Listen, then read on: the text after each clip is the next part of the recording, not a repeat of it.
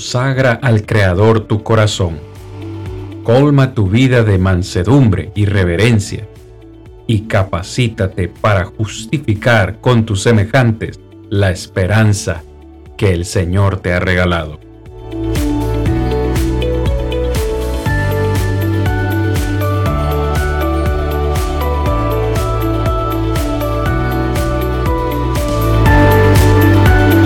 Yo soy Cristian Vargas, evangelista de Plainview Iglesia de Cristo, y este es su programa, Defendamos Juntos la Esperanza. Muy buenas noches, amados hermanos y amigos. Gracias por estar con nosotros de nuevo en su programa semanal, Defendamos Juntos la Esperanza. Hoy me acompañan, como cada semana, nuestro hermano Rodrigo y nuestro hermano Juan a quienes les doy el saludo y les dejo también que les saluden en esta noche. Hermano Rodrigo, ¿cómo se encuentra, hermano? Y amigos que están con nosotros en esta noche. Esperamos que, como siempre, sea de mucha bendición y que podamos disfrutar y también podamos armonizar en cuanto a la palabra de Dios y así poder conocer más de la verdad de nuestro Dios. Hermano Juancito, muy buenas noches, hermano. Sí, hermanos, muy buenas noches a los dos, que el Señor los bendiga y también este, a los hermanos, muy buenas noches y a todos aquellos que nos están escuchando, viendo por este medio, bendiciones y que Dios los guarde y que ojalá que esta noche sea como muchas, de mucha bendición. Amén, así será hermanos, sin lugar a duda. Recordarles que este programa es para la honra y gloria del Señor y pues también para la edificación de cada uno de nosotros.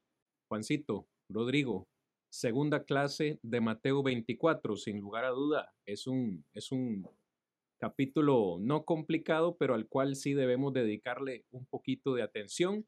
La semana anterior estuvimos haciendo la primera parte de este estudio donde, donde prácticamente estuvimos analizando el contexto más amplio y estuvimos viendo algunas cosas importantes del capítulo 21, 22, 23 y también del capítulo 25.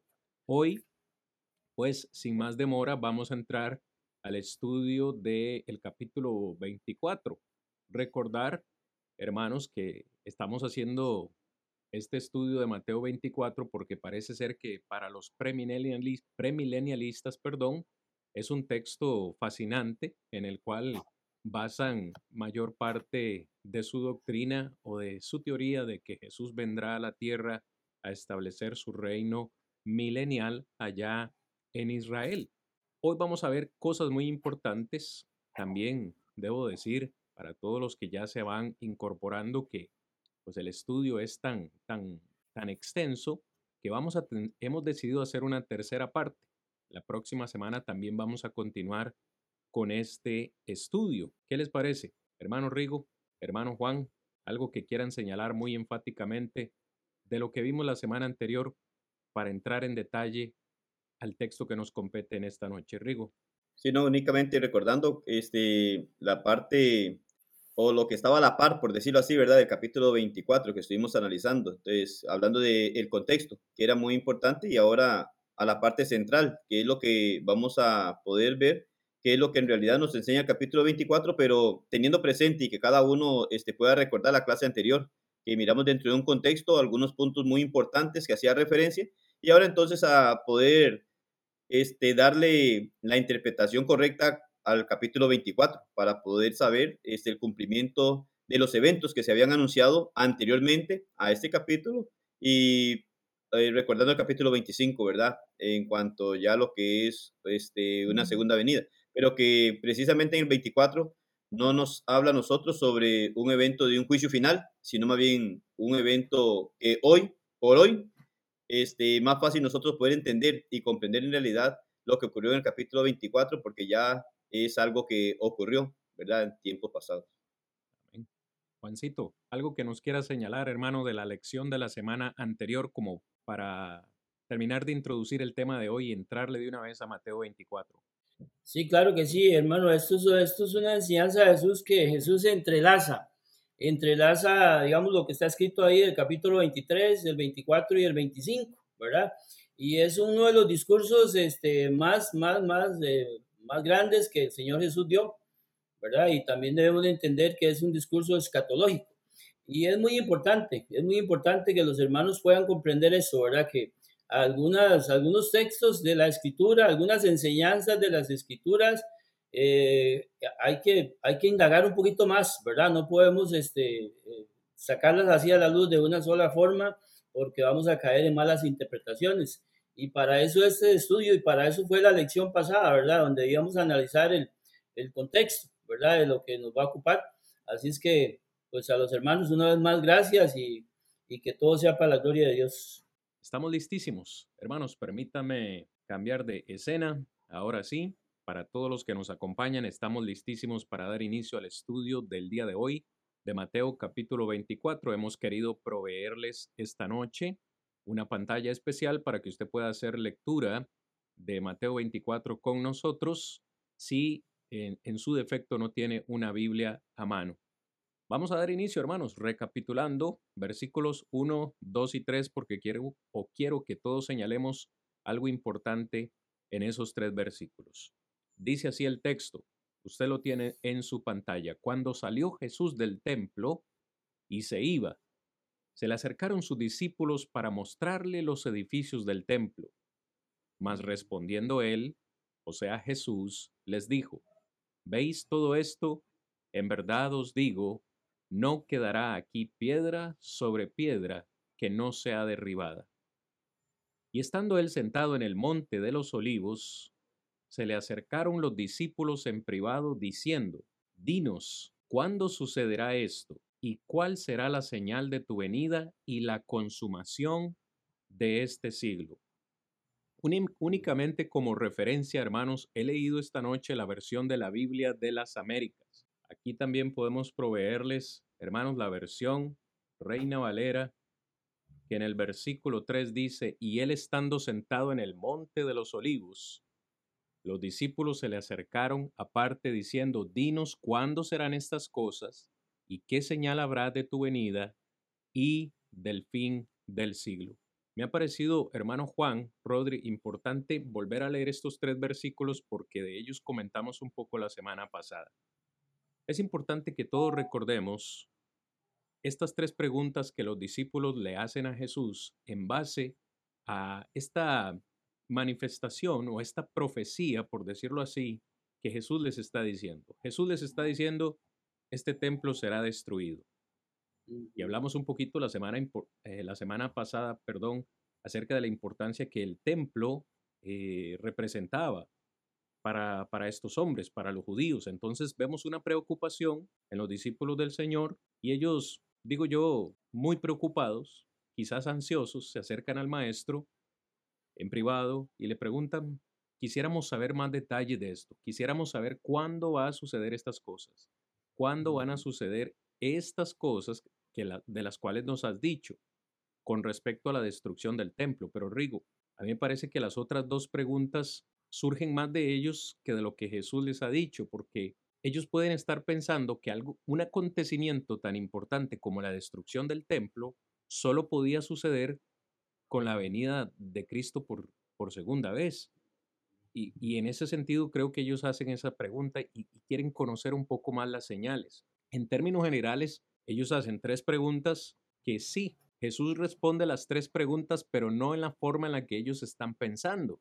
Y es de lo que queremos conversar esta noche. Hermano Rigo, ¿algún comentario en base a, esta, a estos tres versículos? También después de, de, después de ti le damos el pase a Juancito para que nos comente un poquito. No, solamente este, tal vez siempre poner atención y estos tres versículos son los, diríamos nosotros, los, el punto principal para poder ver el desarrollo de lo que se va a presentar en el capítulo 24. En ocasiones igual, este, en la Biblia tenemos algunos subtítulos como en este, señales antes del fin y todo esto, ¿verdad? El juicio final muchas veces y en realidad son subtítulos tomados de, de una forma muy muy general en cuanto al punto central de alguna porción de las escrituras. Eh, debemos de comprender que no es, los títulos no son inspirados por Dios, sino que son puestos allí. Pero sí es muy importante el poder mirar cada uno de los aspectos que nos habla a nosotros y saber en ese sentido que en ocasiones a través de las escrituras, no únicamente acá en Mateo, sino que en el pasado, en el Antiguo Testamento, este, en muchas ocasiones también se hablaba sobre juicios de Dios, juicios venideros, castigos. Hablamos en clases anteriores también que se daban algunos eventos en donde el pueblo de Israel era castigado por Dios por diferentes razones. Hablamos aún cuando cayeron en cautiverio y todo esto. Entonces, son situaciones en donde muchas veces se ve el juicio de Dios. Entonces, en este en particular, también se va a analizar en el aspecto de un juicio que Dios va a hacer al pueblo, pero lo interesante en las preguntas que ellos hacen y luego la respuesta que nosotros vamos a poder mirar y poder ver el cumplimiento de estas cosas es precisamente tener muy presente estos tres textos, estos tres versículos en cuanto a lo que se introduce para una pregunta de ellos. Se está enfocando en lo que es el templo y la destrucción del templo. Ya mirábamos nosotros que se habla de que Jesucristo les menciona la destrucción del templo, que no va a quedar piedra sobre piedra, esto les llama mucho la atención a ellos, pues recordamos que también para este tiempo los judíos esperaban un reino, ¿verdad? Físicamente hablando, era lo que ellos tenían en mente también. Entonces, posiblemente este, estaban ansiosos también por saber el tiempo y el momento en el cual se iba a establecer ese reino de la manera que ellos estaban esperando. Sin embargo, ya cuando nosotros miramos el desarrollo de lo que nos habla el capítulo 24, hoy podemos mirar nosotros el acontecimiento sobre la destrucción de Jerusalén y todo lo ocurrido en el año 70, vemos cómo el Señor va a ir respondiendo esas preguntas y muchas veces no tan directas en el sentido como muchas veces se espera y tener también este claro cuando él habla sobre la generación, ¿verdad? Y todo esto para poder comprender en qué momento se iba a dar, pero que debemos de ser muy claros nosotros y poder tener este un panorama muy amplio de acontecimientos que se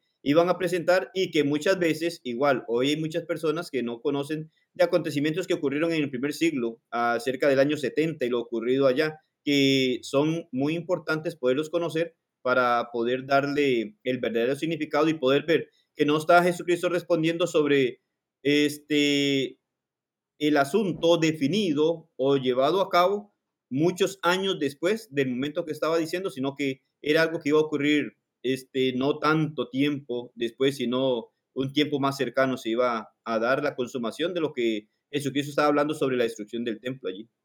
Juancito, hermano, ¿qué tal si entramos? Hace rato llevo diciendo lo mismo, ¿verdad? Que vamos a entrar en detalle y, nada, parece que tengo ahí como a los hermanos en, en pendiente, pero lo que vamos a hacer esta noche, hermanos, es un estudio versículo por versículo. Ya hemos hablado de estos primeros tres versículos acerca de la profecía de Jesús, de la destrucción del templo y la pregunta o las tres preguntas que ellos hacen. Pero vamos a ir versículo por versículo. Quisiera que entráramos ya al versículo 4 porque me parece muy importante la respuesta de Jesús. Cuando ellos preguntan, ¿cuándo sucederán estas cosas? ¿Qué señales habrán de tu venida y del fin del siglo? El maestro dice en el versículo 4, usted lo tiene ahí, respondiendo Jesús les dijo, mirad que nadie os engañe. A mí me parece muy importante la respuesta de Jesús, hermano, porque cuán atinado es esa, esa respuesta del Señor incluso para nuestros días. Hoy estamos compartiendo esta enseñanza con todos ustedes, amados hermanos y oyentes, precisamente porque engañadores han habido, hay y van a haber siempre. El maestro, la primera advertencia que les hace a sus discípulos es, miren, tengan cuidado no dejen que nadie los engañe. Y hoy hay que decirlo con propiedad, pues la doctrina del premilenialismo está tomando cada día más adeptos, más personas que creen en ella, más religiones que creen en ella, y necesitamos presentar la verdad eh, conforme a la palabra. Así que esta, esta expresión me parece muy importante, Juancito. Quisiera escuchar eh, también su comentario en este u otro particular. Sí, sí, mi hermano, claro que sí, por supuesto, que ese es, ese es un gran consejo que Jesús le da a los discípulos, ¿verdad? Y ya Jesús había hablado en otras ocasiones acerca de esto. Hermano, pero yo quería retomar un puntito ahí, ahí con, con, con, con el permiso de todos ustedes dos, eh, de lo siguiente, hermanos, hay que también en esas tres preguntas, quiero recapitular el estado mental de los discípulos. Acordémonos, hermanos, que los discípulos eran judíos, ¿verdad? Eran judíos, netamente judíos. Y como judíos también ellos este, mantenían ese pensamiento, porque es que eso es, lo que eso es lo que se vivía más en ese entonces. O sea, en la mente de todo judío eso era lo que esperaran, lo que esperaban. Acordémonos de, de esto, ¿verdad? Que, que, querían que Jesús viniera, pero no como, como, como Dios lo manda en su palabra, no como nosotros lo conocemos, sino en el pensamiento de ellos, que Jesús venía este, a restaurar el reino de Israel. Es importante porque, mire, si vemos el, el, la final del capítulo 23, imagínense que Jesús estaba haciendo un lamento sobre la, sobre la ciudad de Jerusalén y en el versículo 38 le dice aquí, vuestra casa os deja desierta y todo el asunto, pero ellos no tienen todavía una claridad, no tienen una mente abierta. Quizás este, Jesús está hablando de una sentencia, pero ellos no lo ven. Y igual lo vemos aquí cuando le hacen esas tres preguntas, ¿verdad? Que tal vez ellos, eh, su mente estaba un poco distorsionada. Entonces, mis hermanos, es, es muy importante entender esto, ¿verdad? Ellos eran judíos, ellos eran judíos, los apóstoles eran judíos. Y como judío, ese era el pensamiento que, que estaba en ese momento en su mente, en su corazón. Y prácticamente ellos eso era lo que esperaban también, que Jesús viniera a restaurar el reino de Israel. Entonces es muy importante también para que nosotros podamos entender, ¿verdad? Todo lo que viene más adelante. Y en cuanto al verso 4, respondiendo Jesús le dijo, mirad que nadie os engañe. Por supuesto que sí, es, es, es un consejo válido para, para nosotros hoy en día, ¿verdad? Porque esto siempre ha sido así, ¿verdad? Siempre, siempre han habido personas que tratan de, de engañar a las personas y sobre todo con la palabra de Dios, ¿verdad? El apóstol Pablo así lo enseña. El apóstol Pablo dice que en los últimos tiempos, ¿verdad? En los últimos días, hablando de, de, de, la muerte de Jesús, ¿verdad? Hablando del cumplimiento de su ministerio, de su plan de redención para acá, muchos este, tomarán la piedad como una fuente de ganancia. Y, igual en aquel caso, podemos ver en el capítulo 7, en el versículo 15 de, Mateo, ¿verdad? Cuando Jesús ya hablaba a ellos de que tuvieran cuidado porque vendrían este, lobos vestidos de ovejas, ¿verdad? Lobos rapaces. Y podemos encontrar muchas, muchas eh, enseñanzas de Jesús en, en, la Biblia acerca de esto, porque, porque este versículo está sujeto a lo, que, a lo que sigue más adelante, ¿verdad? Jesús les dijo, mirad que nadie os engañe y viene el por qué. ¿Por qué? Porque vendrán muchos en mi nombre diciendo yo soy el Cristo y a muchos engañarán. Entonces vamos a ir hoy en día. Hace algún tiempo, yo sé que ustedes todos se acuerdan de que salió este señor José Luis Miranda, ¿verdad? Diciendo que él era el Cristo, que él era el Hijo de Dios, ¿verdad? Todos lo sabemos eso, eran personas que se marcaban aquí el brazo con el número 666. Entonces, para, para nosotros hoy en día, para los hermanos, es, es el mismo consejo, ¿verdad? Debemos de, de prestar atención, debemos de estar atentos, que nadie nos engañe. Y probar los espíritus, como lo dice primero Juan, ¿verdad? Que hay que probar los espíritus, a ver si son de Dios o son del error y tener esa, esa, esa mente tan abierta como los hermanos allá en Berea, ¿verdad? Hechos capítulo 17, cuando el apóstol Pablo andaba predicando y, y este, los hermanos dicen que cada día iban a averiguar, iban a escudriñar a ver si lo que el apóstol Pablo estaba diciendo era verdad o era así, ¿verdad? Era correcto. Entonces yo les, de alguna manera también aprovecho, ¿verdad? Para motivarlos a que escudriñemos la palabra y que, y que estudiemos como, como Dios manda su palabra. Hermanos, cuando nosotros hacemos este estudio de Mateo 24, eh, y lo vamos a ver eh, luego eh, la próxima semana también, en la conclusión de esta clase, Jesús va a responder las tres preguntas que ellos les han hecho. Mm. Versículos 4 al versículo 35, en nuestro entendimiento, Jesús responde la primera pregunta. ¿Cuándo sucederán estas cosas? Es decir, ¿cuándo va a ser destruido el templo? Es muy importante que todos los que hoy nos están acompañando vayan apuntando esto en su mente y en su, y en su libreta, en su cuaderno. Versículos 4 al 35, Jesús va a dar una serie de señales, Rigo, que históricamente sabemos se cumplieron en el año 70 después de Cristo con la destrucción de Jerusalén, con la destrucción del templo. Y Jesús va a dar una serie de señales de las cuales nosotros queremos hablar en esta noche. Juancito hacía mención del versículo 5, que usted lo tiene en su pantalla. No dejen que nadie les engañe, porque vendrán muchos en mi nombre diciendo yo soy el Cristo y engañarán a muchos. Es decir, está haciendo la advertencia al Señor, tengan cuidado, pero también está siendo honesto con ellos, Rigo, y les está diciendo, muchos van a ser engañados.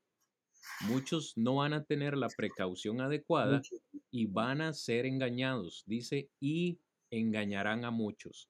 Si bien es cierto, muchos tendrán cuidado y tomarán la advertencia del Señor, otros no y serán engañados. El versículo 6 yo creo que es importante considerarlo porque a partir del versículo 6, Rigo, tal vez eh, nos ayudas con la lectura, versículos 6 y 7, ahí es donde el Señor casi que comienza a dar esas señales que ellos iban a poder tener de que la destrucción del templo estaba cerca. Versos 6 y 7, y tal vez nos comentas un poco ahí también esos versículos. Y dice, y habréis de oír de guerras y rumores de guerra.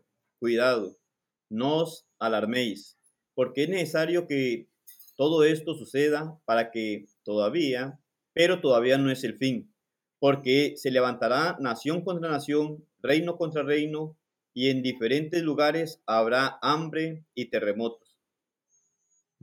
Es cierto, es cierto que nosotros cuando hablamos de defender la verdad de Dios y cuando exponemos lo que Dios dice a través de su palabra, pues nos apegamos a la palabra de nuestro Dios para poder enseñar. Eso, eso es un hecho. Y, y también debemos de considerar algunas cosas muy importantes que en ocasiones no encontramos en la Biblia. Si nosotros ignoramos muchas cosas dentro de lo que sucede en la historia, llegamos a ignorar muchas cosas que pueden enseñarnos a nosotros o aplicarnos aún la Biblia de una manera muy equivocada y muy errada. Hay mucho en la escritura este, que nosotros podemos mirar eh, haciendo un ejemplo cuando hablamos de Mateo 24, cuando hablamos de el libro de Apocalipsis, que muchas personas no quieren ni oír de Apocalipsis porque eh, es un caos para ellos con lo que Apocalipsis habla. Entonces, en muchas ocasiones, el ignorar lo que ha ocurrido en la historia lleva a las personas a pensar de diferentes maneras y aplicar la Biblia de manera muy incorrecta. Aquí claramente nos habla y el Señor hace la advertencia ahí y cuando dice que habrán guerras y rumores de guerra y todo esto. Entonces, las personas hoy en día empiezan a, a mirarlo y aplicarlo a nuestro tiempo, que son los tiempos en donde está ocurriendo todo esto. Pero cuando nosotros vemos, dentro del contexto aún de Mateo 24, podemos darnos cuenta que hoy, hoy en día, podemos darnos cuenta que sobre rumores de guerra y guerra no es hasta nuestros tiempos que están sucediendo, sino que es algo que ha sucedido mucho en tiempos atrás. Cuando Jesucristo mismo estaba hablando en, el capítulo 24 y en estos versículos, claramente nos deja ver a nosotros y podemos mirar dentro de la historia también que era un tiempo en donde había paz, se podría decir, ¿verdad? Dentro de lo que era el imperio romano, el mundo romano, todo, este, no había eh, problemáticas en cuanto a esto como de guerra, sino que se vivía en una tranquilidad, era un periodo de, de paz y esto entonces, lógicamente, ah, hace ver sobre la advertencia o la profecía que hace Jesucristo sobre estos eventos y que habla que llegará el momento en el cual se van a llegar a escuchar guerras y rumores de guerra y que se van a levantar entonces hasta naciones contra naciones, nos dice. Entonces, cuando nosotros vemos esto, este, podemos mirar que antes, aún antes del momento en el cual fuese sitiado Jerusalén, este, en aquel momento había un periodo prácticamente en el cual ya se llegaron a, desatar, por así decir, una serie de situaciones bastante difíciles de poder sobrellevar por el ambiente que se estaba dando en aquel entonces. Cuando nosotros miramos esto, hay muchos hermanos, aún hay muchos hermanos, hay muchas personas que sí, muchas veces quieren aún eh, escucharnos hablar. Por ejemplo, usted decía, Cristian, hace un rato que íbamos a ver versículo por versículo. Es cierto, vamos a ver versículo por versículo, pero es interesante el poder mirar estas particularidades de los versículos para poder ver un cumplimiento que se llegó a dar y que no es un anuncio para nuestro tiempo, porque si se habla de guerras, rumores de guerras, y nosotros miramos de aquí hacia atrás, si miramos de aquí hacia atrás y decimos, bueno, han sido dos mil años de pura paz, uno diría, bueno, es extraño que ahora se empiecen a dar guerras o rumores de guerras y nación contra nación.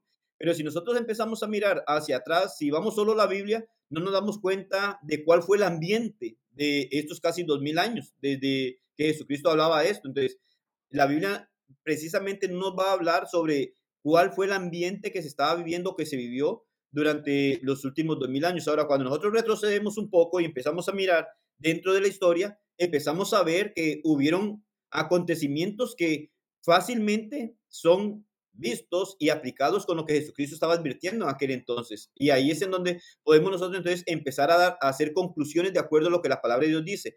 Claramente, usted decía el versículo este, anterior cuando nos dice, bueno, nadie os engañe. Bueno, hoy muchos están siendo engañados y muchos se están dejando de engañar por filosofías que vienen a presentar como que es algo que apenas se está dando o son acontecimientos que apenas están surgiendo en nuestro tiempo. Y no, cuando nosotros miramos, podemos mirar que en solo un año, por ejemplo, cuando existieron cuatro emperadores en donde se sentaron en el trono de Roma, podemos mirar a miles de judíos en aquel entonces masacrados, eh, precisamente en Alejandría, Damasco y Cesarea. O sea, son eventos que nosotros podemos ir en aquel tiempo que no es precisamente cuando Jesucristo está diciendo esta profecía, son unos años más adelante de allí que empiezan a darse estos acontecimientos. Entonces, bueno, no es que todo el primer siglo o toda aquella generación vivió en paz, sino que aquella generación llegó a experimentar lo que eran situaciones difíciles,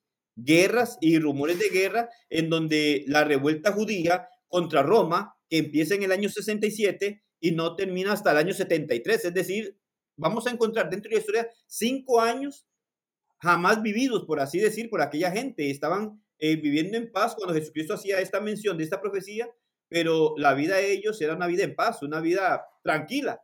Este, el anuncio que Jesucristo hace es alarmante, pero dentro de la forma alarmante que hace, eh, da, si nosotros queremos mirarlo como hoy, ellos querían que les dijera como qué señales habían antes de aquellas cosas, pues él dice, bueno, este, van a haber acontecimientos que se van a dejar ver para lo que va a ocurrir, pero sí podemos ver nosotros dentro de todo la, esta era el primer siglo, este, cómo llegaron acontecimientos en donde los judíos sufrieron, sufrieron después de haber estado viviendo en periodos de paz, de tranquilidad, en donde fueron azotados. Lógicamente vamos a mirar el contexto del mismo 24 cuando nos va haciendo más anuncios, pero aquí cuando se habla de rumores de guerra, no es hasta nuestro tiempo que empiezan a darse, no es hasta nuestra era que empiezan a existir estos rumores, no es hasta nuestro tiempo que empieza una nación levantarse contra otra nación, sino que dentro de los primeros 100 años, después de establecida la iglesia que el Señor estableció, empezó, se empezó a ver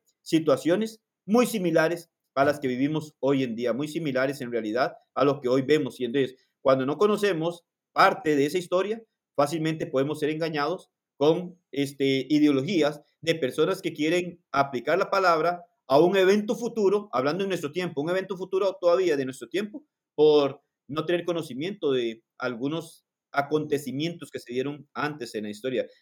Podemos hablar mucho más, igual vamos a estar conversando. Juan también, también nos hace mención a algunos puntos que podamos mirar, pero que sí es interesante. Es interesante y no es que pongamos la Biblia a un lado, sino que si ignoramos la historia, fácilmente vamos a errar aplicando textos como los de Mateo 24 a un acontecimiento que no se refiere a él.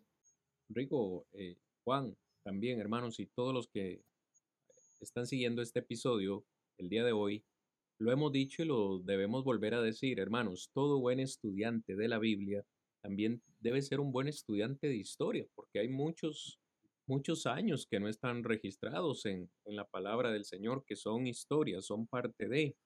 Por ejemplo, en el Nuevo Testamento tenemos un gran libro que es histórico, el libro de los Hechos.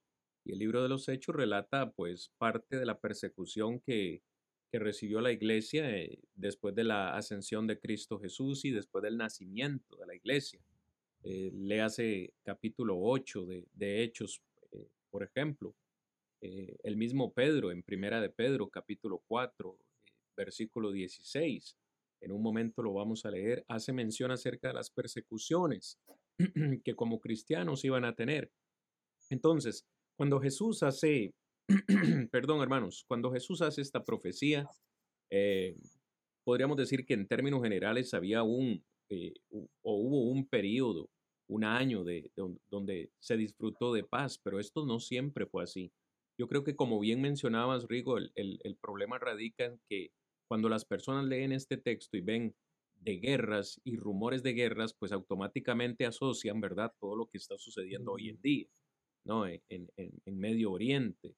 Y que si el Golfo Pérsico hace algunos años, yo recuerdo cuando estaba, estaba chico, y que si Osama Bin Laden y que, y que si Saddam Hussein, quizás estoy mencionando nombres que incluso tal vez eh, algunos de ustedes ni siquiera hayan escuchado, pero que yo he escuchado desde hace mucho tiempo, que el fin está cerca por las guerras. Pero como bien mencionabas, esto no es de ahora, siempre ha habido guerras. Y Jesús está hablando específicamente a este acontecimiento en el año 70 que ya él sabría iba a suceder.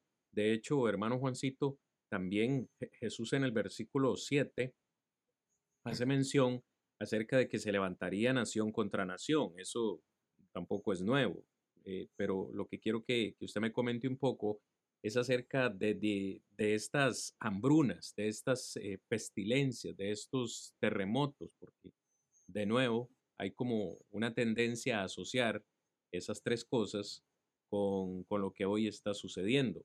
Hablemos un poquito acerca de eso, de hambrunas, terremotos. ¿Qué opinión le merece, Juancito? Sí, hermano, por supuesto que es, es pero muy interesante este, poder compartir con los hermanos todos esos datos, ¿verdad? Porque como usted bien lo dice, son muy necesarios, hermanos, para que así nosotros afirmemos más nuestra fe. Y dice ahí en el versículo 7, porque se levantará nación contra nación y reino contra reino, y habrá pestes y hambres y terremotos en diferentes lugares, ¿verdad?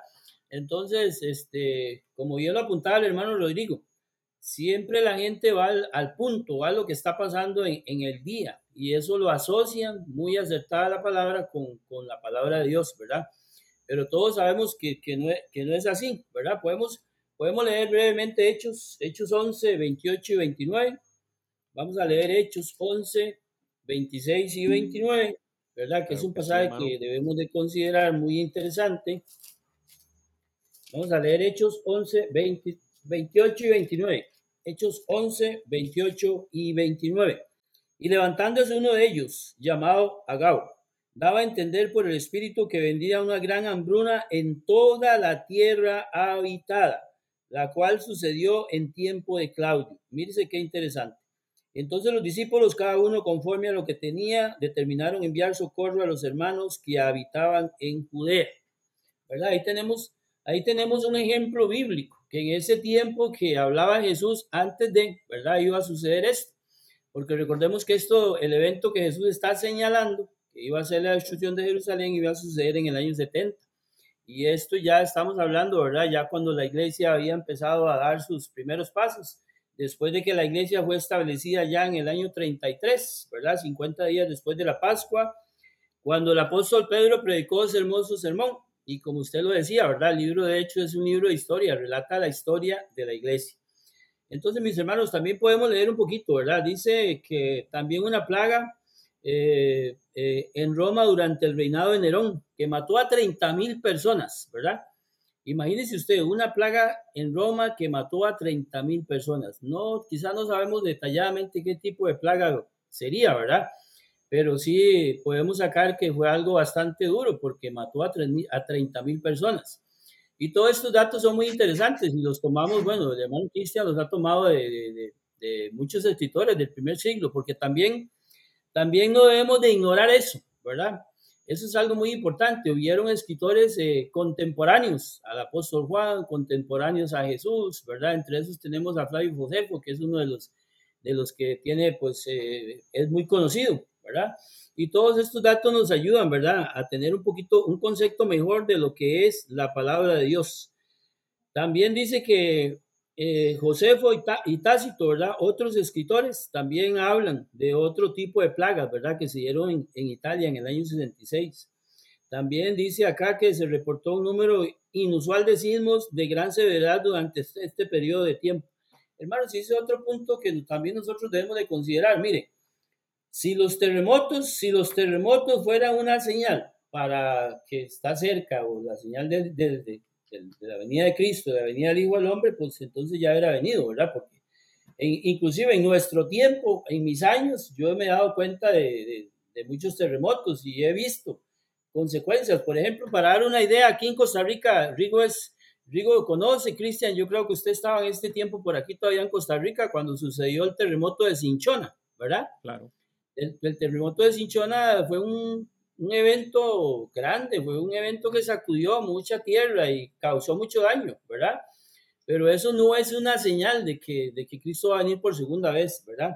Debemos entender eso, ¿verdad? Que los terremotos y todo ese tipo de cosas son algo normal, son algo normal en, en cuanto a, a, la vida, en cuanto al sistema terrestre, por así decirlo, ¿verdad? Y tenemos un el de Limón también, hermano. Recuerdo el de Limón, estaba yo, estaba yo chiquillo, terremoto de Limón. limón sí. Bastante, bastante fuerte. Sí. el de Limón fue en el año 91, hermano, en el, en el año 91 fue el de Limón, ¿verdad? Imagínese, Que, en un, país como el nuestro, tan, tan, tan sísmico, entonces estaría, estaría como muy pendiente la gente del, del final, entonces, porque a cada rato tiembla, pero que de un lugar donde, donde no tiembla. Por ejemplo, acá donde yo estoy no, no hay temblores, no hay terremotos. Sí hay muchos tornados y otros eh, acontecimientos meteorológicos, pero no hay terremotos. Entonces, yo pensaría que el fin no está cerca porque aquí no tiembla. ¿Me entiende? Sí. Aparte, aparte, mi hermano, que hemos hablado algunas otras veces, ¿verdad? Que, que el hecho de que haya un terremoto, el hecho de que ahorita vemos este, huracanes que se convierten en tormentas y abarcan las ciudades y bueno, vemos bastantes cosas desastrosas, ¿verdad? Hemos hablado que eso no es ninguna señal de la venida del Hijo del Hombre, ¿verdad? Eso hay que tenerlo muy clarito. Eso es algo normal en, el, en la naturaleza, por así decirlo, ¿verdad? Si, si yo les preguntara, eh, me, me, interesa este, este punto de los terremotos, no, no queremos meternos mucho tampoco ahí, pero pero de verdad que, digamos, Rigo, si yo le preguntara, hermano, hermano Rigo, deme una historia de, los grandes acontecimientos sismológicos que han sucedido en Costa Rica. Corríjame si estoy equivocado, pero creo que no me, no me darías el dato con exactitud cuáles han sido o cuántas veces ha habido terremotos en Costa Rica desde que tienes conocimiento. Yo no, yo no lo podría hacer, aunque, aunque soy tico. Conozco algunos del, han sido relevantes, pero eh, digo, hago este comentario porque, de nuevo, hay una asociación, cuando se ven estas palabras, hay una asociación a lo que hoy está sucediendo. Sin embargo, la historia, y queremos mencionar esto rápidamente porque es historia, se dice, como eh, ya mencionaba Juancito, Josefo y otros historiadores como Tácito también, que escribieron nos han dejado en sus escritos que hubo un terremoto el día que Nerón se convirtió en emperador. Esto fue en el año 54 después de Cristo. Se dice que la Odisea, la ciudad de la Odisea, fue destruida por un terremoto en el año 60 después de Cristo. Pompeya fue golpeada por un terremoto en el año 63 después de Cristo. Roma, la gran Roma, fue sacudida por un terremoto en el año 68. Yo no sé si ustedes han podido o han tenido la oportunidad de ver el Coliseo de Roma, las ruinas, ¿no? Como tales. Se estima que parte de eso han sido producto de, estos terremotos. Hubo también terremotos en Creta, Esmirna, Quíos, Mileto, eh, Samos, perdón, Irialápolis, Colosas, Josefo, este historiador del cual hacemos mención en cada una de nuestras clases, interpretó el número y la frecuencia de estos terremotos como señal de destrucción venidera sobre el hombre. Así que hacemos mención de esto solamente porque igual no, eh, no conocemos los detalles de cada uno de esos acontecimientos, pero están ahí en la historia. Jesús habló acerca de que habrían terremotos, habrían hambrunas, ya hemos leído el texto en Hechos capítulo 11. Todo esto para decir una vez más, hermanos, que la respuesta que Jesús da es para un cumplimiento inmediato en el año 70 después de Cristo. Esto es historia, ya hemos les hemos invitado a cada uno de ustedes a hacer su propia su propia búsqueda. Está el internet, está las bibliotecas, está el Google, está Wikipedia, usted puede ir ahí y encontrará que lo que le estamos diciendo el día de hoy es 100% veraz. Continuamos con este texto. Quisiera leer versículos 9 y 10. Estamos haciendo lectura de Mateo 24, versos 9 y 10. Dice así la palabra del Señor. Usted lo va a ver en su pantalla en un momentito. Ahí lo tienen, hermanos. Dice el versículo 9.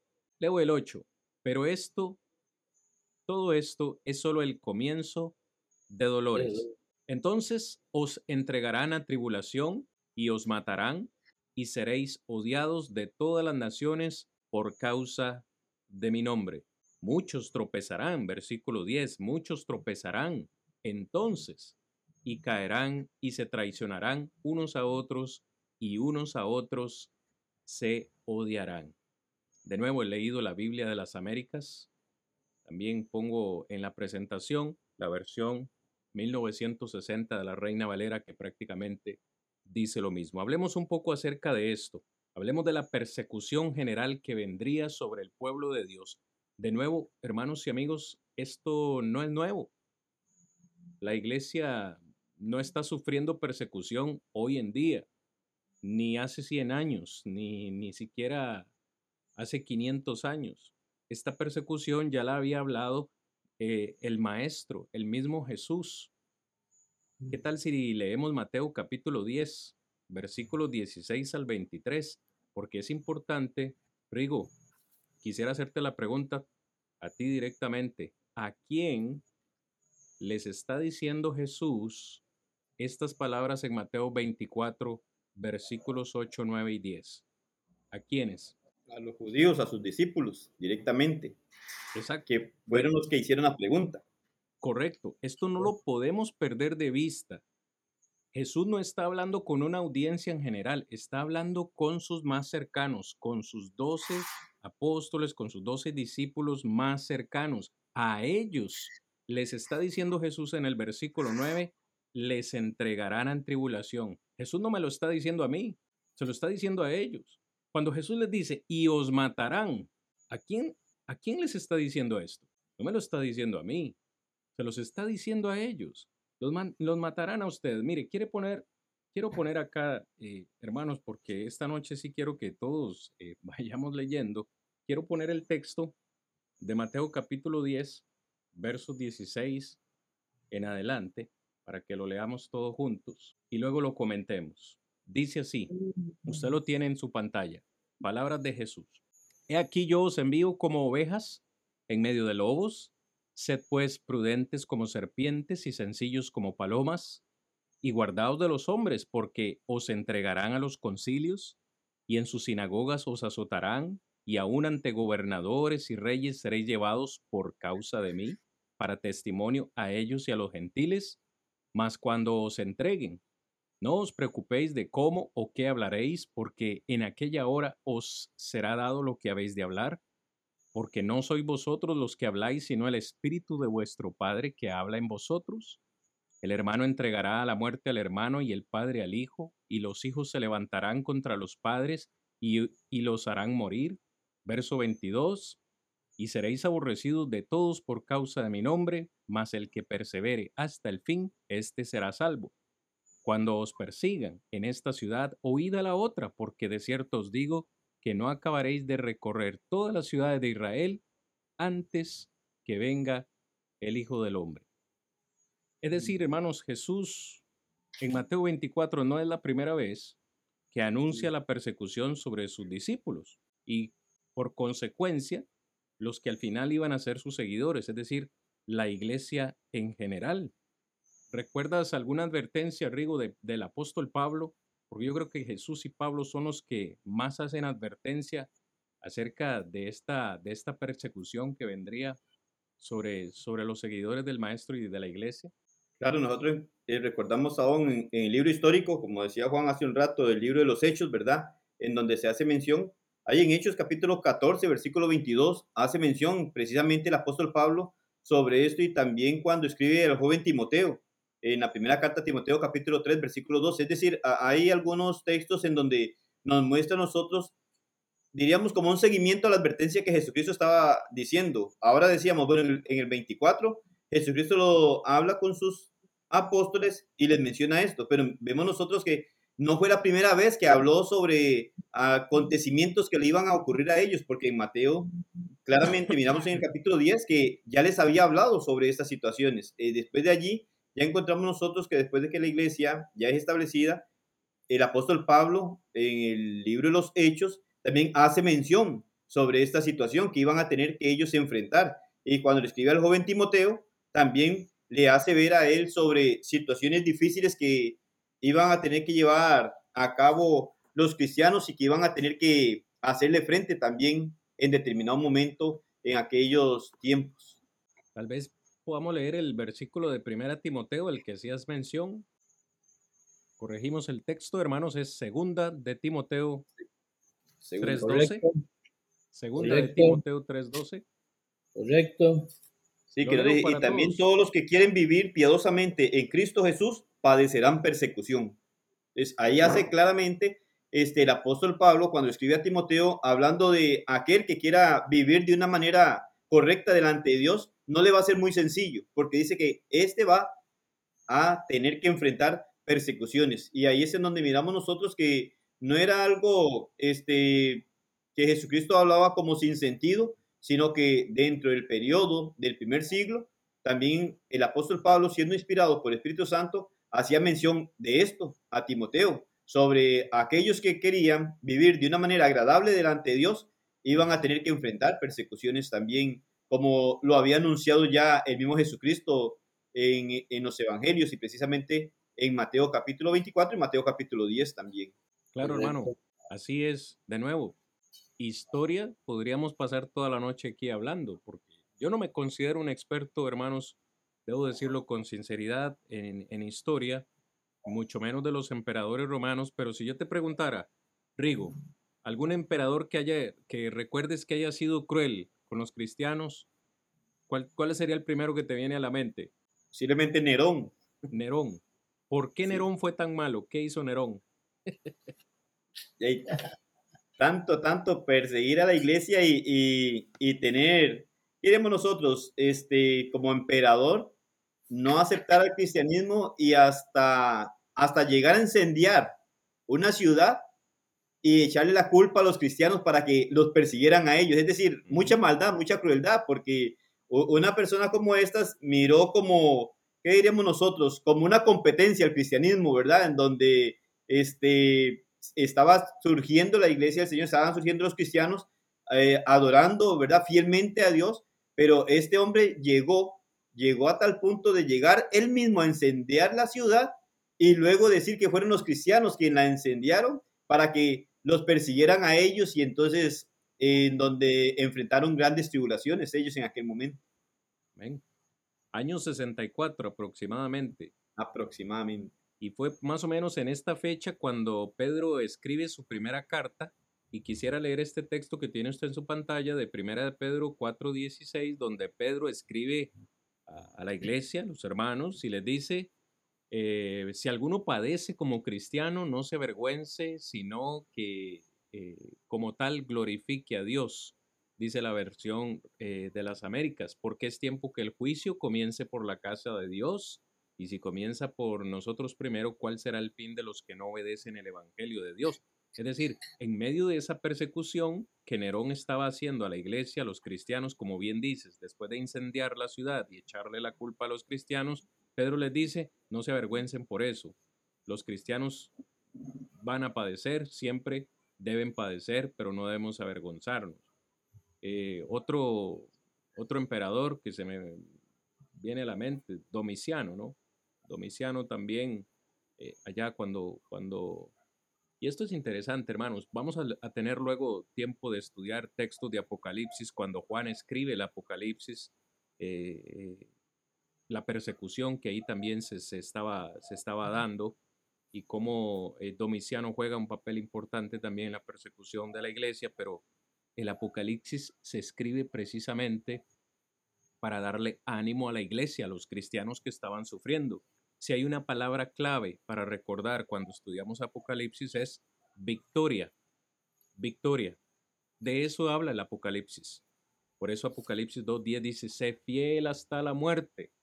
Algunos de ustedes serán llevados a la cárcel, pero sean fieles hasta la muerte y recibirán la corona de vida que Dios tiene preparada para los que le aman. De nuevo, hermanos, hago este comentario porque persecución siempre ha habido siempre ha habido desde, desde que el Señor eh, estaba en esta tierra, hubo persecución general, muy general contra el pueblo de Dios. Es decir, esto no es nuevo.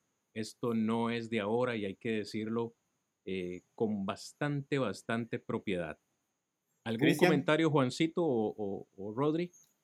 Sí, Cristian. Sí, hermano. Esto que decías, de, de, disculpa nada más, esto que decías de, de persecución, si nosotros nos ponemos a mirar lo que, la manera en la cual fueron perseguidos los primeros cristianos, diríamos que persecución hubo en aquel tiempo, comparado a lo que vivimos hoy en día.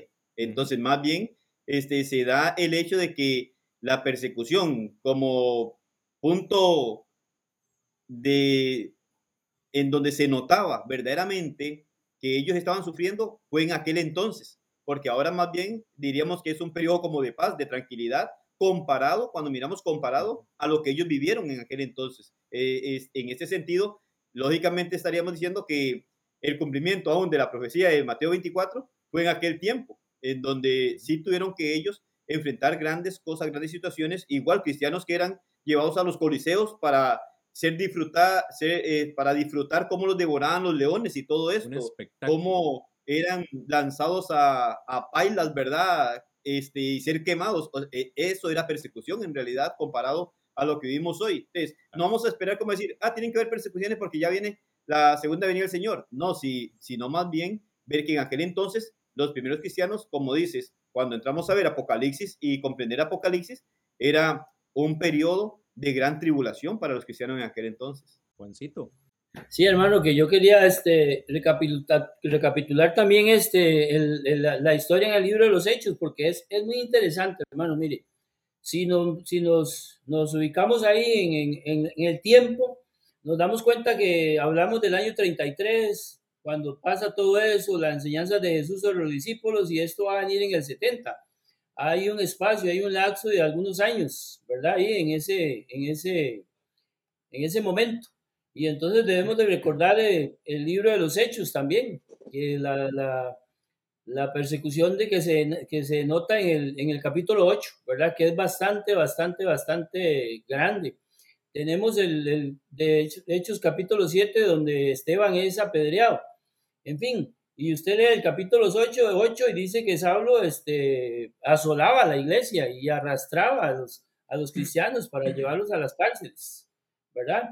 Entonces es muy interesante tener esto en mente, ¿verdad? Que, que, la persecución que se habla ahí era para, para los discípulos y era para la iglesia en sus primeros pasos, pero hoy en día la Biblia no nos habla que vamos a tener una tribulación como esa, donde vamos a ser eh, llevados a la cárcel, como lo decía Rigo, donde vamos a hacer este, echados los leones. Eso es totalmente fuera de contexto bíblico, ¿verdad?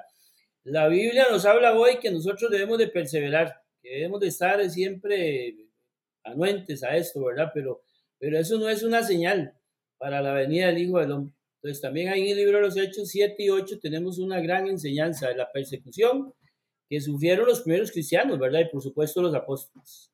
Claro, claro, hermano. Y es que de nuevo, hermanos, tiempo nos faltaría.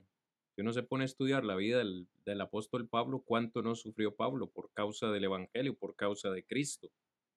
Y los, y los apóstoles en general, porque otra vez yo veo el versículo 9, usted lo tiene en, su en, la presentación ahí, algunos os entregarán a tribulación y a otros os matarán. Bien sabemos eh, que los apóstoles del Señor murieron, murieron por la causa de Cristo. Esto es de nuevo es historia. Pablo se dice que murió decapitado. El apóstol Pedro se dice que murió crucificado y, y como no, no se sentía digno de morir como el Señor, fue crucificado a la inversa, al revés. Juan se dice que es el único apóstol que murió ya de viejo en la isla de Pasmos, pero bien que sufrió también ahí eh, siendo desterrado. Es decir, sabemos que esto sucedió como bien decían ustedes, yo no puedo decir, hermano, que soy perseguido por la causa de Cristo. Nosotros vivimos en un tiempo de paz realmente, de tranquilidad. En otros países o en otras regiones puede ser que ya haya persecución contra cristianos y les estén eh, incluso matando. No digo que no, pero realmente hablo por mi caso personal. Yo no me considero perseguido. Yo no me considero, como dice el texto aquí, odiado por las naciones, porque yo diga que soy cristiano. Muchos cristianos pueden ser odiados, no digo que no. Pero de nuevo, este estudio que estamos haciendo nos da más a entender que esto sucedió para ellos en ese tiempo. Hermanos, volvemos ya. Estamos en el capítulo 24, versículo 10 apenas. Vamos paso a paso, pero queremos que ustedes puedan, puedan comprender eh, a profundidad lo que Cristo Jesús está hablando en esta ocasión con sus discípulos ahí en el monte de los olivos frente al templo, que finalmente sería destruido en el año 70. Jesús dice, Rigo, Juan, en el versículo 10, muchos tropezarán esto iba a ser cierto. Muchos caerán e incluso se traicionarán unos a otros y unos a otros se odiarán. Vaya, esto no es nuevo, la traición no es nueva, el odio no es nuevo, esto no es algo que suceda en estos días. No podríamos asociar esta, esta expresión de Jesús con, con, con términos o eventos de hoy en día. Vea qué interesante. Versículo 11. Quiero que nos enfoquemos ahora en el versículo 11, si me lo permiten, hermano. Dice Jesús, y en medio de esa situación se levantarán muchos falsos profetas y a muchos engañarán. Parece ser que hay una tendencia popular y constante de hacer que estos versículos se encajen en nuestro presente. Eh, Juancito, usted hacía mención ahora de, de uno que recientemente, digo, en este tiempo se levantó y, que afirmaba ser Jesucristo hombre. ¿Cuál, ¿Cuál era el nombre de él? Eh, creo que se llamaba José Luis, José Luis Miranda, si mal no me equivoco. Ajá, eran los, famosos del 666. Claro, yo recuerdo, yo recuerdo. Y, tenía, una, tenía un gran grupo, ¿no? Tenía un gran grupo de, de seguidores. Y bueno, finalmente falleció como era de esperarse, como cualquier ser humano, ¿verdad? Pero Jesús habla aquí de falsos cristos, hablaba al inicio del, versículo 4, versículo 5, falsos cristos y ahora nos habla de falsos profetas. Esto, pues también, hermanos, es algo de lo cual el, el, Señor Jesús advirtió en varias ocasiones. Acabamos de leer en Mateo capítulo 10 y también en Mateo capítulo 7, versículo 15, se usa una expresión, mm, digo, muy interesante. La usó Jesús y la usó Pablo. Lobos con piel de oveja. ¿Qué opinión te merece, Juancito, esa expresión? Lobos con piel de oveja. Hermano, si lo vemos en el, en el, en el mundo de hoy, ¿verdad? Bueno, debemos de hacer las dos, las dos comparaciones, verlos en ese tiempo, ¿verdad? Cuando dice lobos con piel de oveja, me voy y me recuerda las palabras de Pablo, cuando Pablo habla en 2 Corintios, ¿verdad? Hablando de, de que Satanás se disfraza como ángel de luz, ¿verdad? Comentábamos hace algunos días con algunos hermanos, ¿verdad? Cuando hablamos de lobos con piel de oveja, cuando vemos personas este, muy bien vestidas, ¿verdad? Cuando vemos personas con, con una forma de, con una amabilidad tremenda, con un vocabulario muy excelente, con una forma muy atractiva de, de hablar con las personas, ¿verdad? Pero por dentro, lamentablemente, no son lo que son, ¿verdad? Esos son, esos son ese, es un disfraz que utilizan, ¿verdad? Y en ese mismo tiempo también, ¿verdad? Y muchos falsos profetas se levantarán. Esa es, esa es una, una, aplicación muy, muy, muy, muy excelente para el día de hoy, donde vemos en, en la televisión, donde vemos en los programas de, por, por, este medio, ¿verdad? Muchas personas que, que dan a entender realmente que, que son profetas, que son personas que están hablando de Dios, ¿verdad? Por su forma de ser, pero lamentablemente por dentro son, son lobos, ¿verdad? Por dentro son lobos. Entonces es muy importante entender esto, ¿verdad? Y en ese tiempo eso iba a pasar, ¿verdad? Y, y me recuerda las palabras también allá en el libro de Deuteronomio 18, 22, cuando ya Dios a través de Moisés hacía la salvedad, ¿verdad? Que si un profeta se levantaba y profetizaba algo y no se cumplía, era mentiroso, ¿verdad? Y aquí, imagínese usted que también hay un, hay un asunto muy importante porque es el, el contexto, ¿verdad? Es, es la situación que se está dando, es la situación que se está dando, se prestaba para que muchas personas que tenían este tipo de conceptos lograran engañar a muchos. Por eso dice, muchos falsos profetas se levantarán, oiga, y muchos, y muchos, dice la palabra del Señor, ¿verdad? No iba a ser uno, ni iba a ser dos, iban a ser muchos profetas que se levantarán y iba a engañar a muchos. Y hoy, lamentablemente, hermanos, eh, muchas personas son engañadas con este tipo de filosofías, con este tipo de, de, mentiras, porque, porque son mentiras. O sea, lo que ellos predican son mentiras, no son cosas que, que vienen de la palabra de Dios, no son verdades. Lamentablemente son, son aplicaciones de hombres, son pensamientos de hombres, ¿verdad?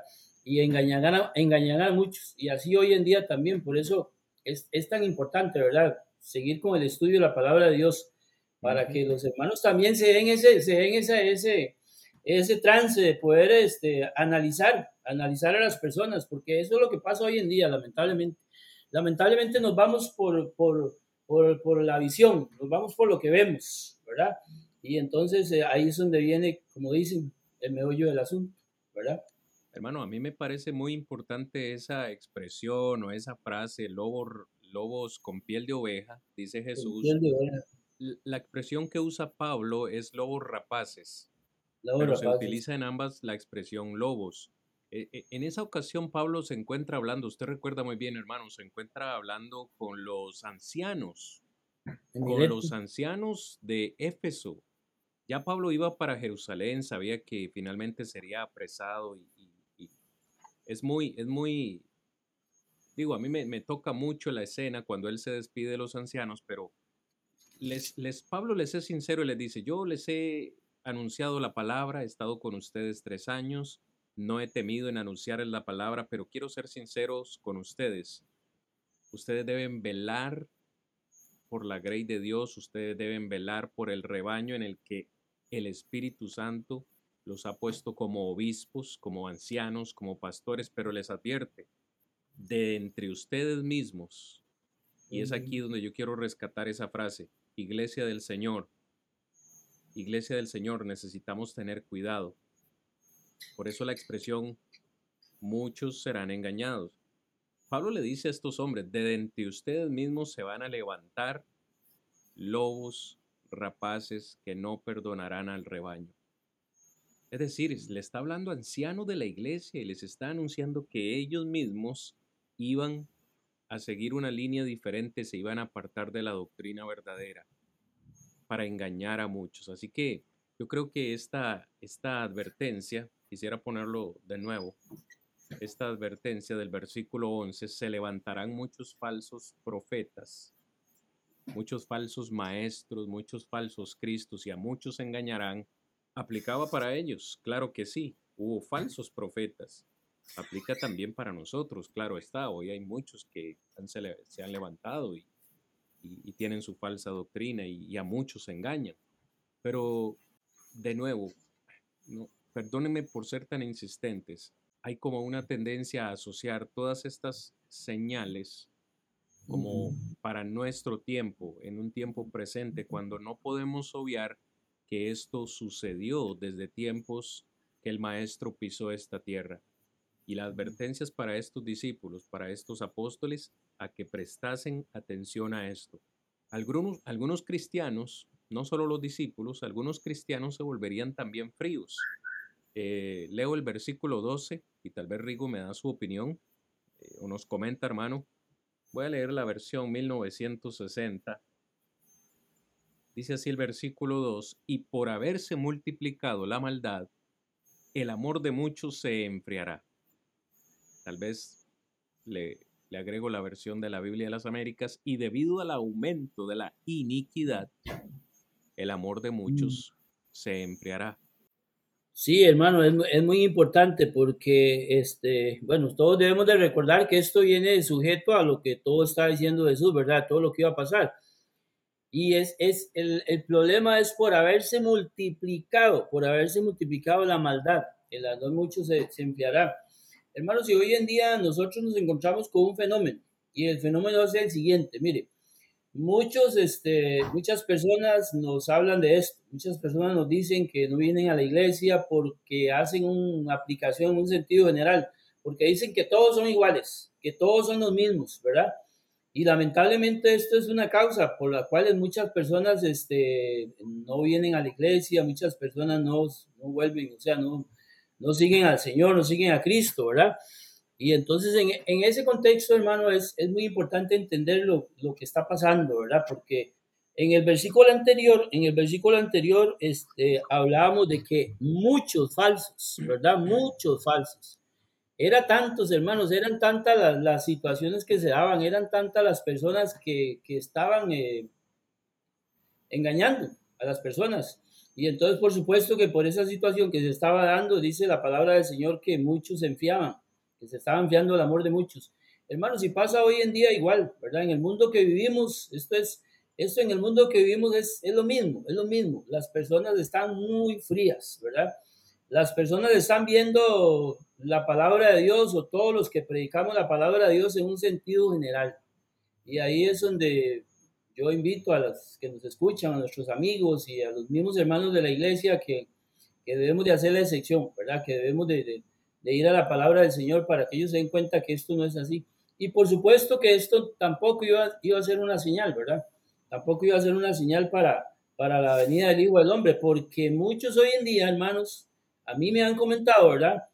Que toman ese texto para decir, ven, ahí está la prueba el Señor ya casi viene, porque ahorita en este momento nadie quiere nada con la iglesia, nadie quiere nada con Dios, todo el mundo anda, eh, como dicen, resfriado por lo que se está dando, y entonces, pues eso es lo que ellos ven, ¿verdad? Y más que todo, todo lo entendemos, ¿verdad? Que lamentablemente muchos lo toman como una excusa, pero no conocemos el corazón de todos. Tal vez algunos siempre sencillamente están eh, yéndose por lo que ven, yéndose por lo que oyen y escuchan, y entonces es un gran problema. ¿Verdad? Pero todos sabemos que esto, esto no es así, ¿verdad? Que eso tuvo su, su término allá en el 70. Yo sí entiendo, hermanos, por las palabras de Jesús que iba a haber un aumento de la maldad. ¿no? Eso, de nuevo, algunos podrían decir hoy, es que se ha multiplicado en gran manera la maldad. Hay que ver cómo está el mundo de hoy en día. Muertes por aquí, asesinatos por que el aborto, que la homosexualidad, que, si los grupos LGTB y, que, que todo esto son, son muestras, son señales de que el fin está cerca, porque realmente el mundo está experimentando una maldad como nunca antes se ha visto. ¿Será eso tan cierto, Rigo? ¿Será que solo en este tiempo ha existido esa, esa maldad? ¿Esto es realmente nuevo? Esa maldad no existía en tiempos de Jesús, esa maldad no existía en tiempos de los apóstoles, no existió durante el primer siglo. Claro, claro que ha existido, siempre. Sí. Hay una, hay una, hay una gran descripción en, en las páginas de la Biblia de cosas que uno ni, ni se imagina. Yo a veces me pongo a leer el Antiguo Testamento y leo en la ley cuando Dios dice que ellos, esto es increíble, ¿verdad? Que ellos no podían, tal vez lo voy a parafrasear porque no recuerdo el texto realmente cómo lo dice, pero, pero literalmente Dios les instruye, les dice, ustedes no deben llegarse a ningún animal. En otras palabras, no deben tener relaciones sexuales con animales. Uno pensaría que esa clase de perversidades solo existe hoy en día, pero no, el Señor les advierte sobre estas cosas. Maldad siempre ha habido, solo que la maldad se iba a multiplicar. El amor de muchos cristianos se iba a enfriar. Y el versículo 13, Rigo, espero que ahora sí me, estés escuchando, creo que tuvimos un problema de, de audio ahora. El versículo 3 es donde el Señor dice, pero el que persevere hasta el fin, ese será salvo.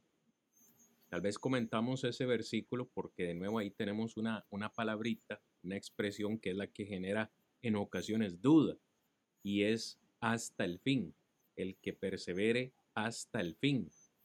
¿A qué mención o a qué referencia hace esa expresión o esa palabra hasta el fin? ¿Es el fin del mundo? ¿Es el fin de qué? Tal vez nos comenta, Rigo.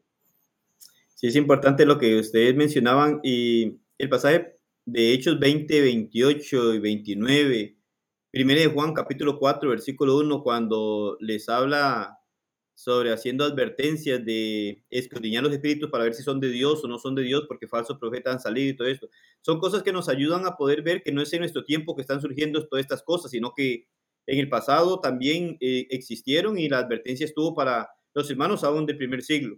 Importante aquí cuando nos habla, bueno, el versículo 13 precisamente que usted dice, bueno, que persevere hasta el fin, ese será salvo.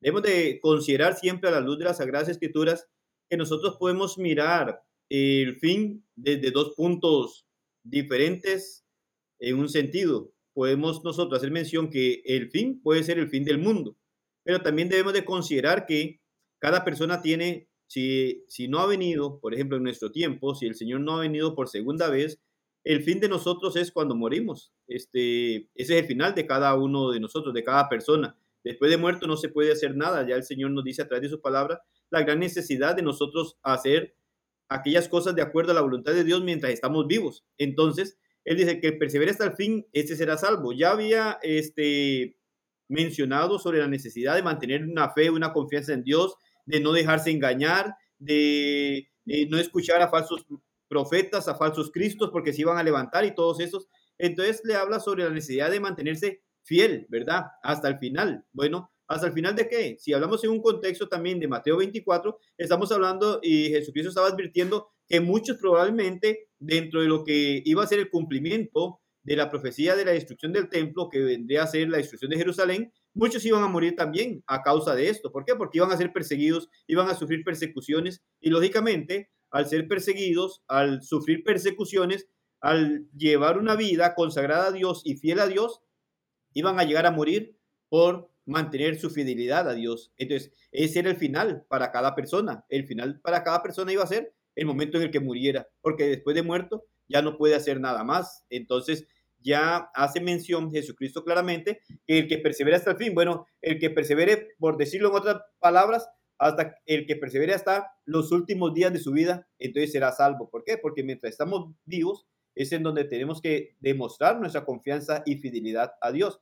Cuando nosotros morimos, se terminó el mundo para nosotros. Hasta ahí, hasta ahí llegamos. Pues el mundo continuará, tal vez para muchas otras personas, pero para nosotros se acabará ahí. Y Jesucristo hace mención precisamente eh, según el contexto que podemos mirar, precisamente a esto. Está hablando de un final de la vida de la persona. Si la persona es fiel a Dios hasta el final de sus días, pues va a obtener la salvación que Dios ha ofrecido a toda aquella persona que persevere, ¿verdad? Como Él nos dice en este texto y muchos otros textos a la luz de las escrituras que podemos mirarlo. Entonces, en, en ocasiones el fin no precisamente va a significar el fin del mundo, ¿verdad? En cuanto al juicio final, sino que en ocasiones, de acuerdo a su contexto también, y mirándolo de una manera muy clara, este, el final para cada persona, si el Señor no ha venido, va a ser el último día que viva en esta tierra. Después de ahí se terminó todo y no hay más para esa persona, sino ya sabemos que va a un lugar a esperar ser juzgado por nuestro Dios, ¿verdad? Claro, por supuesto. Y también hacer eco en las palabras de, Juan en Apocalipsis 2.10 que yo mencionaba hace un momento. Con lo que estás diciendo, sé fiel hasta la muerte. O, como dice el texto acá, el que persevere hasta el fin, hasta el fin de, hasta el fin de sus días, ese será salvo. Sé fiel hasta la muerte, yo te daré la corona de vida. Pero como lo he dicho a lo largo de esta clase, hay una tendencia muy marcada a relacionar todo al fin del mundo, al fin eh, cuando Cristo venga por segunda vez. Eso es lo que le fascina a los premilenialistas, tomar estos textos y, y hacerle estas interpretaciones futuristas, cuando el texto y el contexto no nos están diciendo eso. Realmente eh, hoy debemos decir todo esto eh, se cumplió en el año 70 a partir del versículo 16, Jesús nos va a dar más señales para ellos. Yo creo que la lección de hoy ya no nos dio tiempo definitivamente, por eso ocupamos una, una, clase extra. Pero ahí ellos van a tener ciertas señales que vamos a ver nosotros en detalle la próxima semana. El versículo 14 este, también es importante. Yo creo que la clase de hoy la vamos a terminar con el versículo 14 y 15, hermanos. Eh, hermano Cristian, le, quiero robar un minutito nada más, si me hace un minutito, hermano. Es que eh, sobre las aplicaciones que hace el hermano Rigo, ¿verdad? Excelente. Hermano, ese versículo es muy importante recordar eso, ¿verdad? Que, que siempre hay una verdad central en los textos bíblicos que hay que respetar. Siempre hay una verdad central que hay que respetar. Y es una verdad primaria, es la verdad que está arrojando o dando a entender el texto. Y lo vemos en el versículo 10 y 11, hermano. Ese versículo viene amarrado al 10 y 11 y el 12, ¿verdad? Todo eso iba a pasar sobre esas personas. Y los que perseveraran de aquel momento iban a ser salvos. Ahora, la segunda aplicación es como lo decía el hermano Rigo, la segunda aplicación es para nosotros hoy, pero una segunda aplicación que ya vemos lo que la Biblia nos enseña, ¿verdad? que debemos de perseverar hasta nuestra muerte para ser, para ser salvos, para tener la vida eterna, pero no en ese contexto. Debemos de recordar eso, ¿verdad? Que hay una verdad central que se está hablando sobre la destrucción de Jerusalén. Claro que sí. Importante comentario también. Puede ser muy importante tomar todos estos detalles porque lo he dicho y lo vamos a continuar diciendo, no hay que perder de vista por qué se está dando esta conversación. Surge esta conversación a raíz de lo que Jesús dijo, de la destrucción del templo y también las tres preguntas que ellos hacen.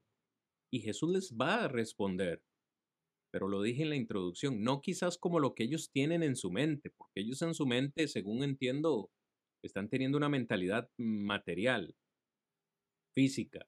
Ellos todavía están pensando que Jesús va a venir a establecer un reino terrenal. Léase Hechos capítulo 1, restaurarás el reino en este tiempo. O sea, ellos todavía, Jesús está listo para ascender al cielo y ellos todavía tienen una mentalidad de un, de un reino terrenal.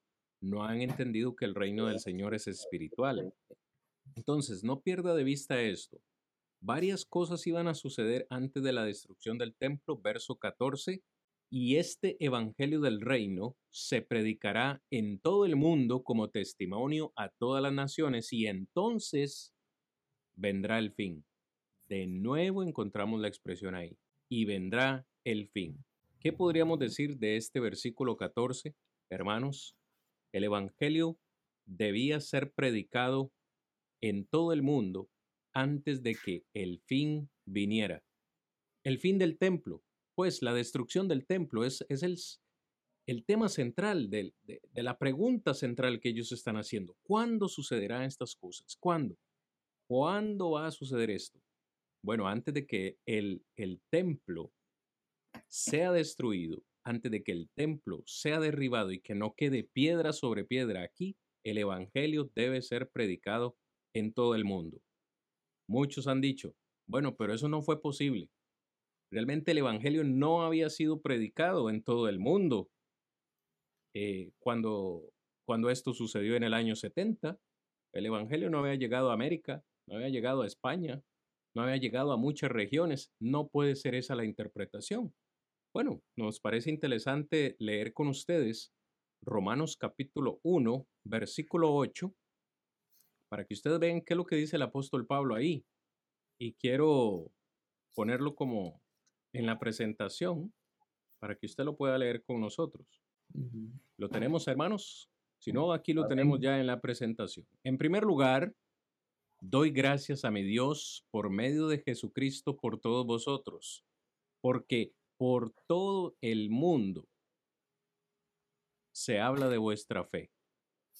Versión Reina, eh, perdón, de las Américas. ¿Qué dice la Reina Valera? Para aquellos que prefieren esta traducción, Primeramente doy gracias a mi Dios mediante Jesucristo con respecto a todos vosotros de que vuestra fe se divulga por todo el mundo. ¿Qué les parece a ustedes este versículo? Vea la, la, la, la declaración del apóstol Pablo. Él estaba dispuesto a ir a esta región, ¿verdad? A predicar, aunque el Evangelio ya había llegado ahí, pero a confortar a los, a los hermanos, a predicarles, y les anima diciéndoles, ¿saben? Se escucha, se escucha por todo el mundo acerca de la fe de ustedes. Y por eso le da gracias a Dios. ¿Cómo interpretar esto? ¿Alguno de ustedes le merece alguna opinión? Hermano Rigo, hermano Juan. Según yo entiendo, se, está, ah, se está refiriendo principalmente a estos tres continentes, ya aquí nos vamos a meter un, poquito en geografía, a estos tres continentes principalmente donde se desarrollaron los eventos bíblicos que hoy tenemos registrados nosotros en estas páginas. Entiéndase, parte de Asia, parte de Europa y parte de África.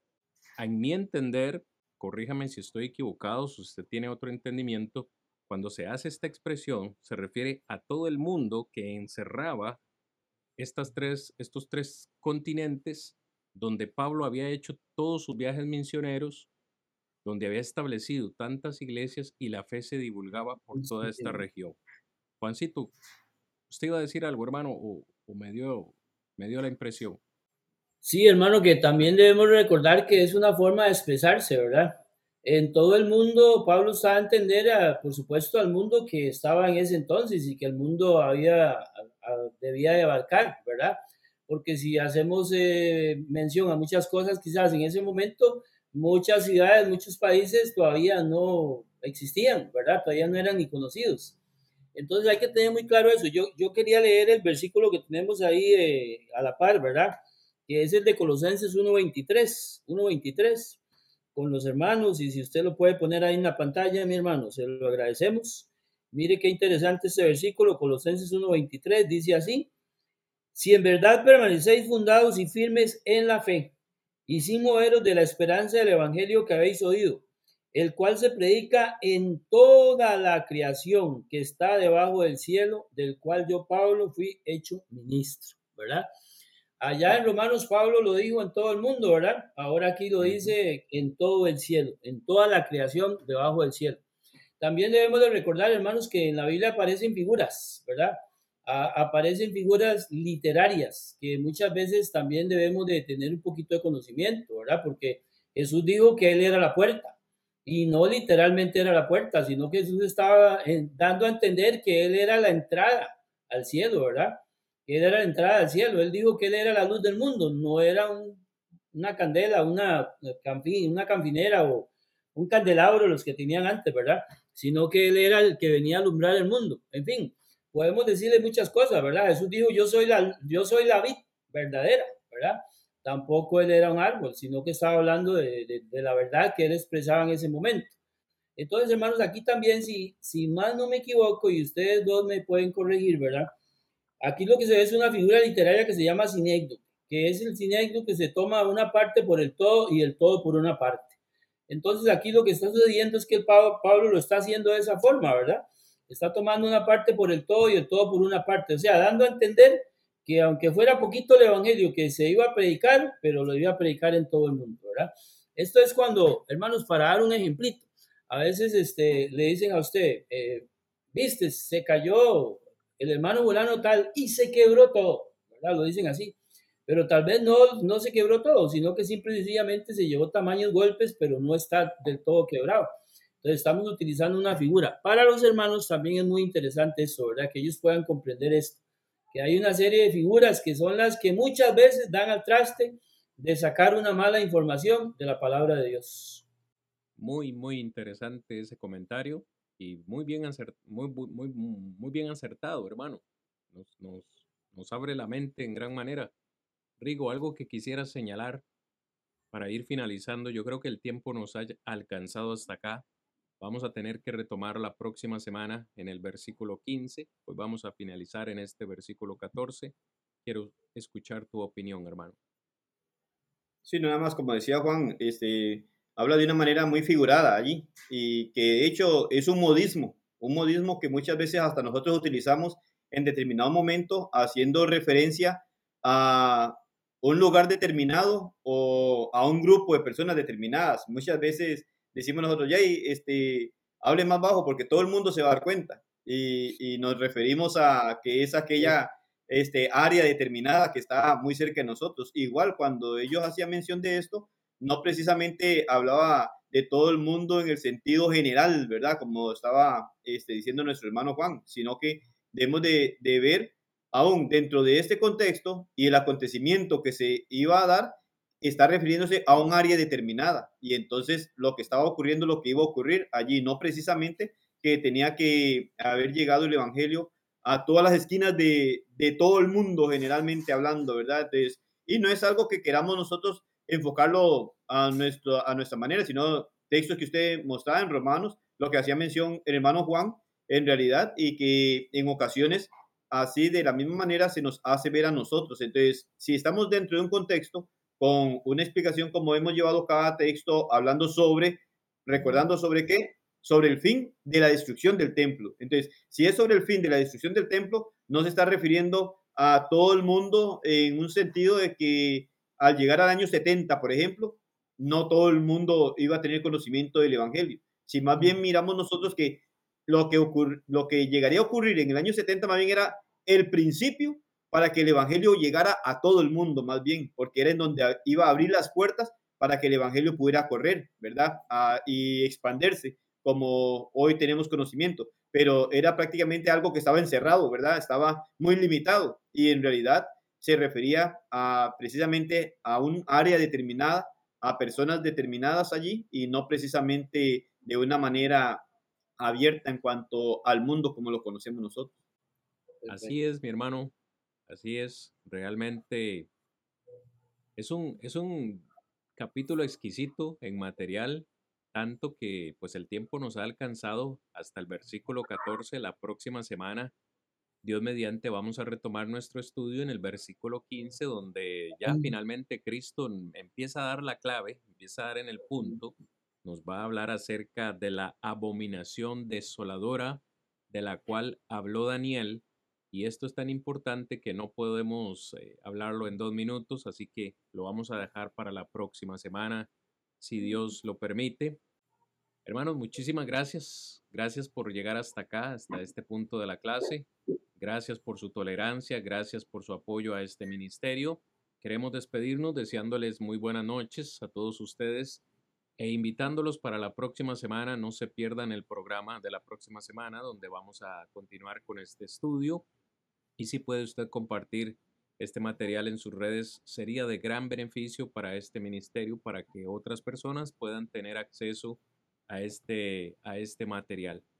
Hermano Rodri, palabras de despedida. Después le damos el espacio al hermano Juan y quedaremos oficialmente despedidos de esta lección no, únicamente dando gracias a todos, ¿verdad? Por acompañarnos. Esperamos que haya sido de mucha bendición y haciéndole la invitación para que el próximo lunes pueda estar con nosotros para dar seguimiento a este capítulo y poder conocer las grandes verdades de nuestro Dios y, y así poder agradar a nuestro Dios, ¿verdad? Dándole honra y gloria.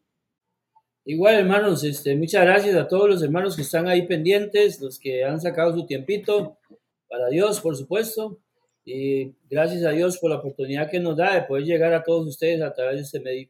E invitarlos a que nos sigan escuchando y cada vez eh, aprender más de la palabra de Dios.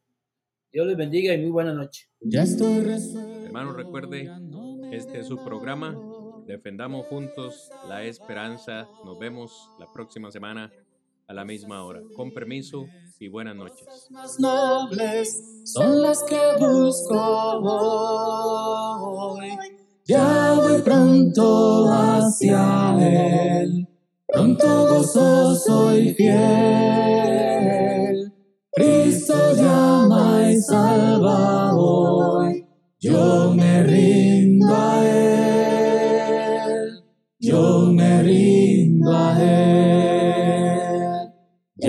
resuelto entrar en su reino, dejando el mundo atrás unos se oponen, otros se burlan, pero yo entraré. Ya voy pronto hacia Él, pronto gozoso y fiel.